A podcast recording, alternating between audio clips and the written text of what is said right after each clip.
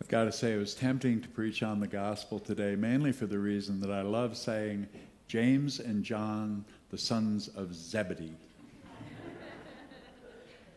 but I'm not going to preach on the gospel today. I get to stumble over some other pretty interesting names in the course of talking about Job. Um, so, in our readings from the Hebrew Gospels, uh, Hebrew Scriptures, I'm sorry, uh, we've been hearing little pieces from the book of Job uh, for the last month or so. And in our small informal gatherings that we've been having at 9 o'clock over in the Donnan meeting room to talk about and reflect on the, uh, specifically the Hebrew scripture reading of the day, you know, we've, we, we've taken these pieces of Job and we've been trying to put them in some kind of a context. You know, what can we get, if anything, from the book of Job that will help us to live fuller, more love filled lives in Jackson Hole 2021. And I don't believe that just because it's in the Bible that it is necessarily relevant today, but I also don't want to simply dismiss it out of hand, and I don't want to just ignore it either, because it really is a strange and, and wonderful part of our Christian tradition, maybe more strange than wonderful, but worth exploring for that very reason. Before diving into Job, I want to thank the folks that have been showing up at 9 o'clock um, in the Donnan meeting room to, to have these discussions, to kind of chew on these Hebrew readings, because you all that have been there, you've helped me to think about Job and uh, the book and the man in new ways, sort of shed a new light on it for me. So today's thoughts don't just come from me; they come. Uh, they were inspired by those rich conversations uh, that we've been having among smart, caring people.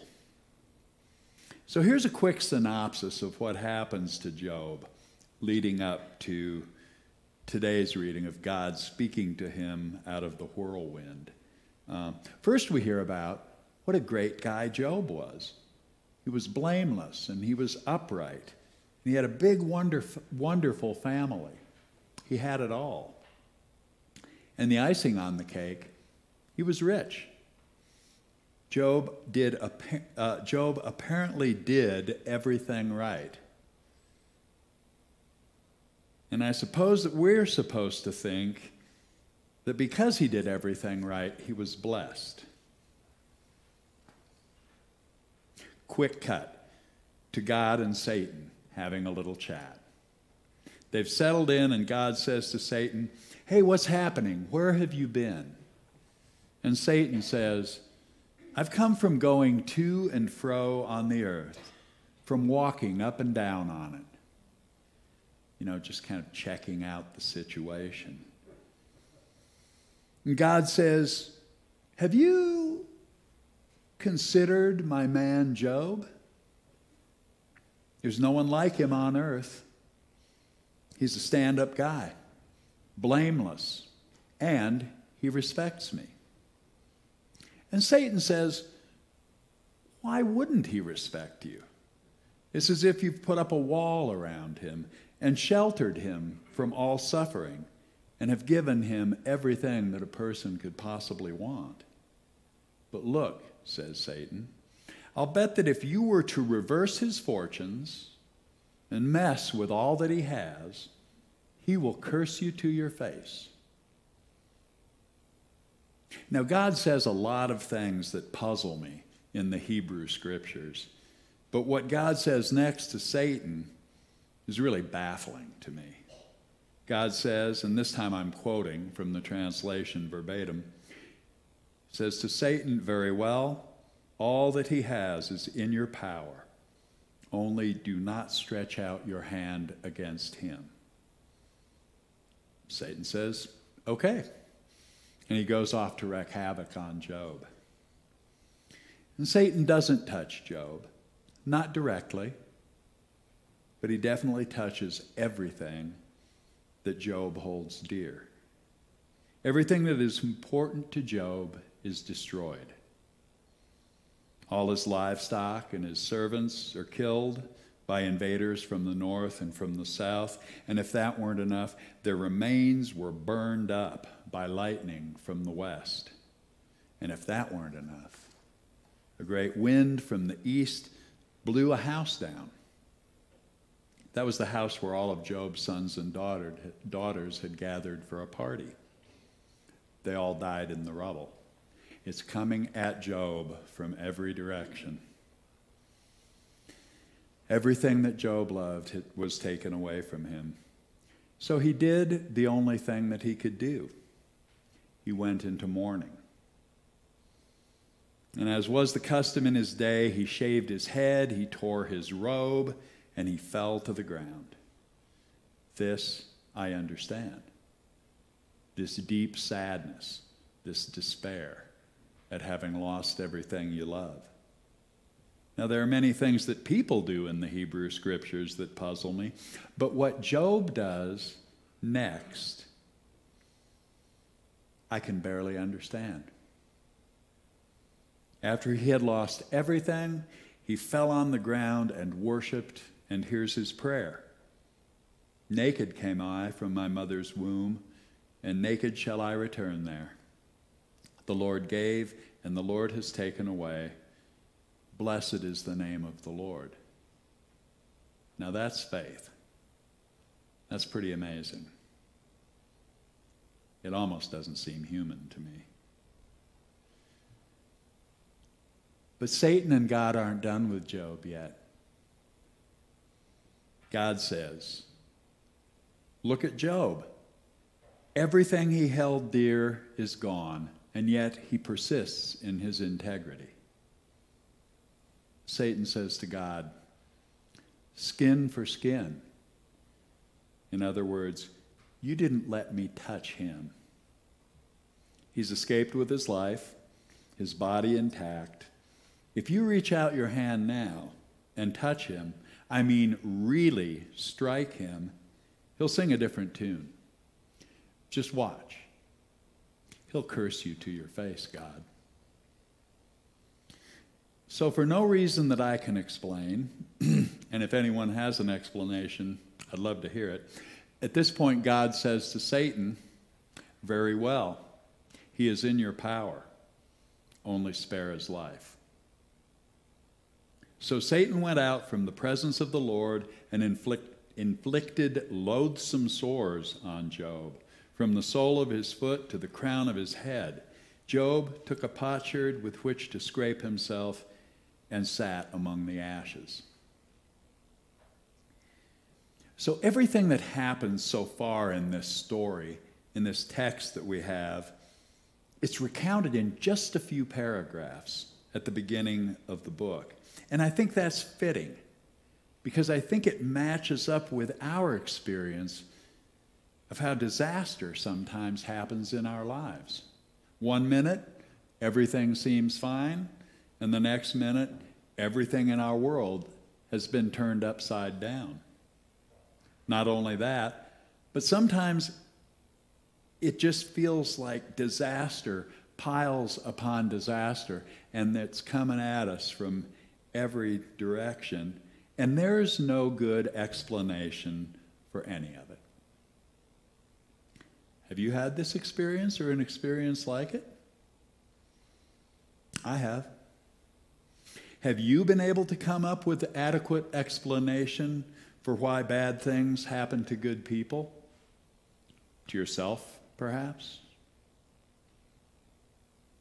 Me neither. So when I was reading these, uh, uh when I was reading about these meetings, right? these conversations that God and Satan were happening, uh, were having this, this back and forth and this toying with Job, the righteous person, I got angry with the story. This isn't the loving God that we profess to know and to worship as St. John's Episcopal Church. So I tried to picture in my imagination the setting of these conversations. Where did all this go on anyway? Well, I pictured God and Satan sitting in a drawing room somewhere, with great windows overlooking the earth, maybe sitting in overstuffed easy chairs, smoking cigars and sipping brandy, they just seem so detached. So that's how the image of God and Satan came to me. It's probably not a very good image, I've got to admit, because it reflects my anger at the description of God playing chess with Satan, using Job, the righteous person, as their pawn. In one of our nine o'clock conversations, I asked, Where do you all see this game of chess happening? And someone said, I see it happening in Job's mind. Boom. There was a new way of looking at this story for me. Job sits in the ashes. Everything he loves is gone, scraping himself with a piece of broken pottery, unable or unwilling to curse God for his calamity, and trying to figure out how did I get here? Of course, he needs an explanation. Course, he has a strong faith in a loving God. So, personal disaster, the need to understand, and faith don't necessarily reconcile here. But they are tangled together as they are tangled together in our own lives. And Job is trying to see a pattern, come up with an answer where there may not be one. And still, he never loses his faith. So here we are with Job in the ashes, covered with sores. And there are still 40 pages and about 40 chapters to go in the book of Job. Now, his three, friend, his three good friends show up to join him, to console him, to comfort him. Good, we think. Good. Job shouldn't be alone in his mourning, in his time of deep grief.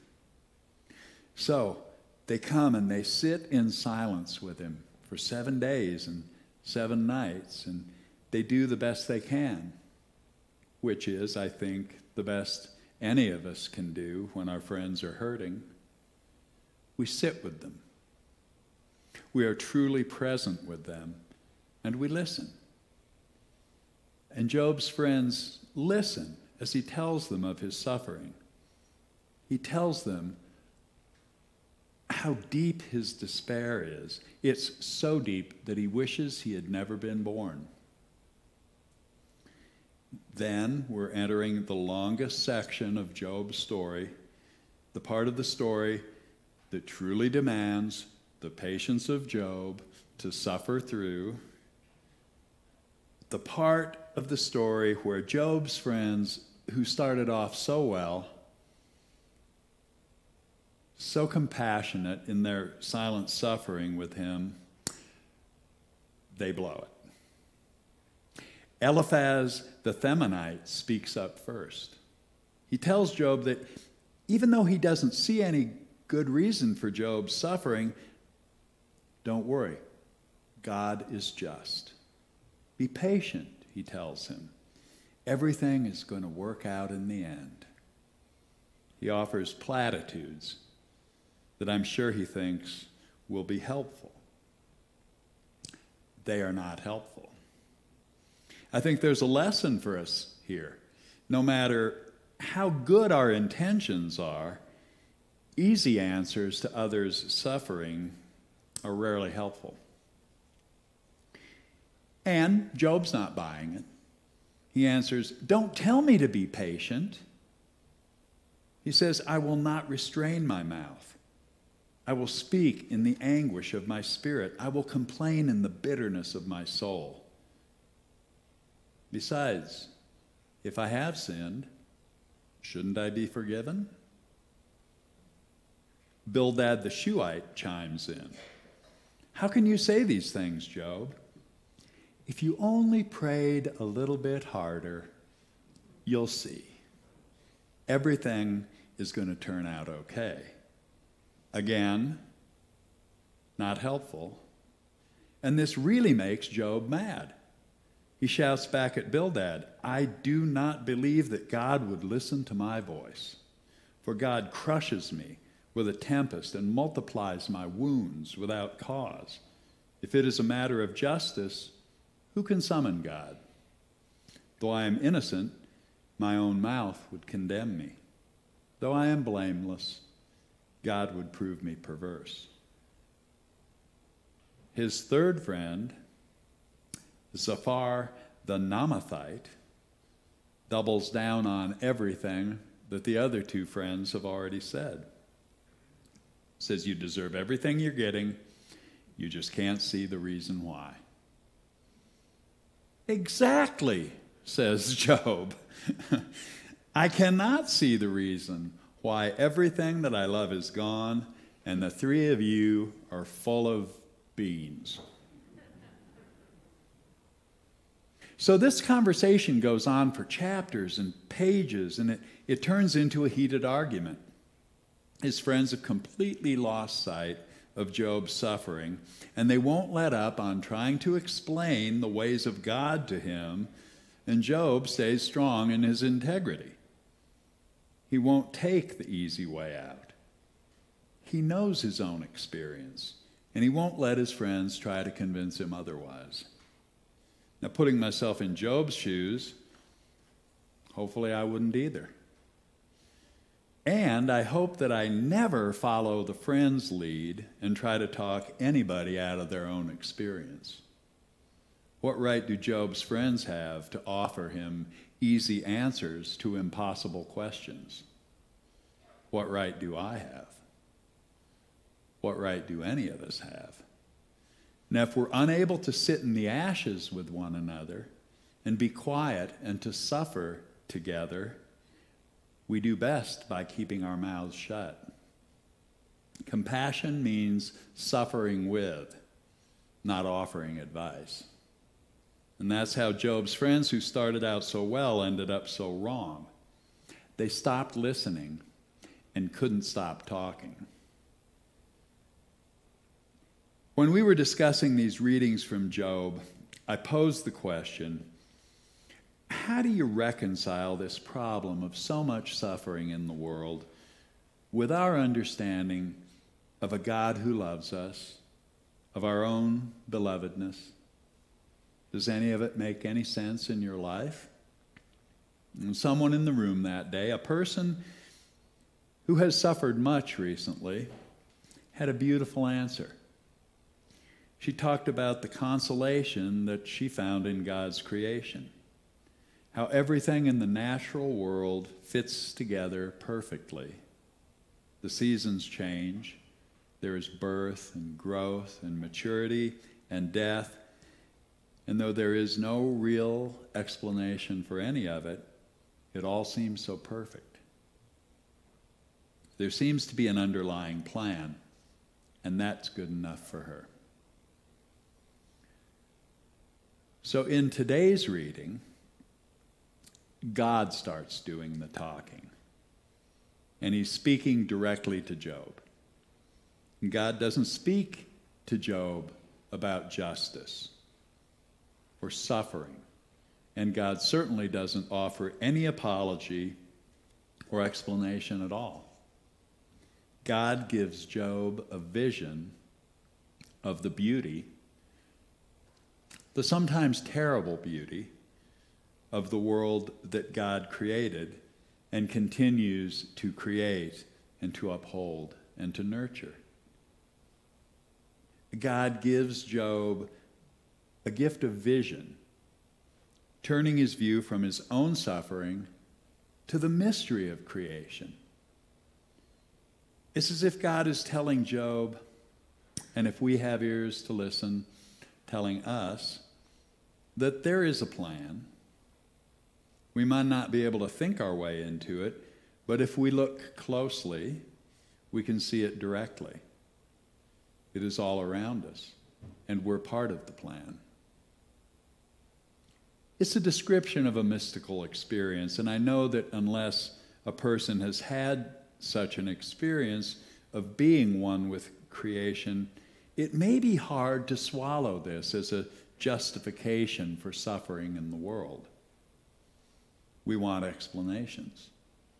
And we want to give explanations and advice, thinking that they will somehow help. But somehow all our explanations and advice just get in our way. And that's what I hear coming out of the whirlwind today. Be still and know that I am God. I've got this. I've got you. Be quiet and listen. Amen.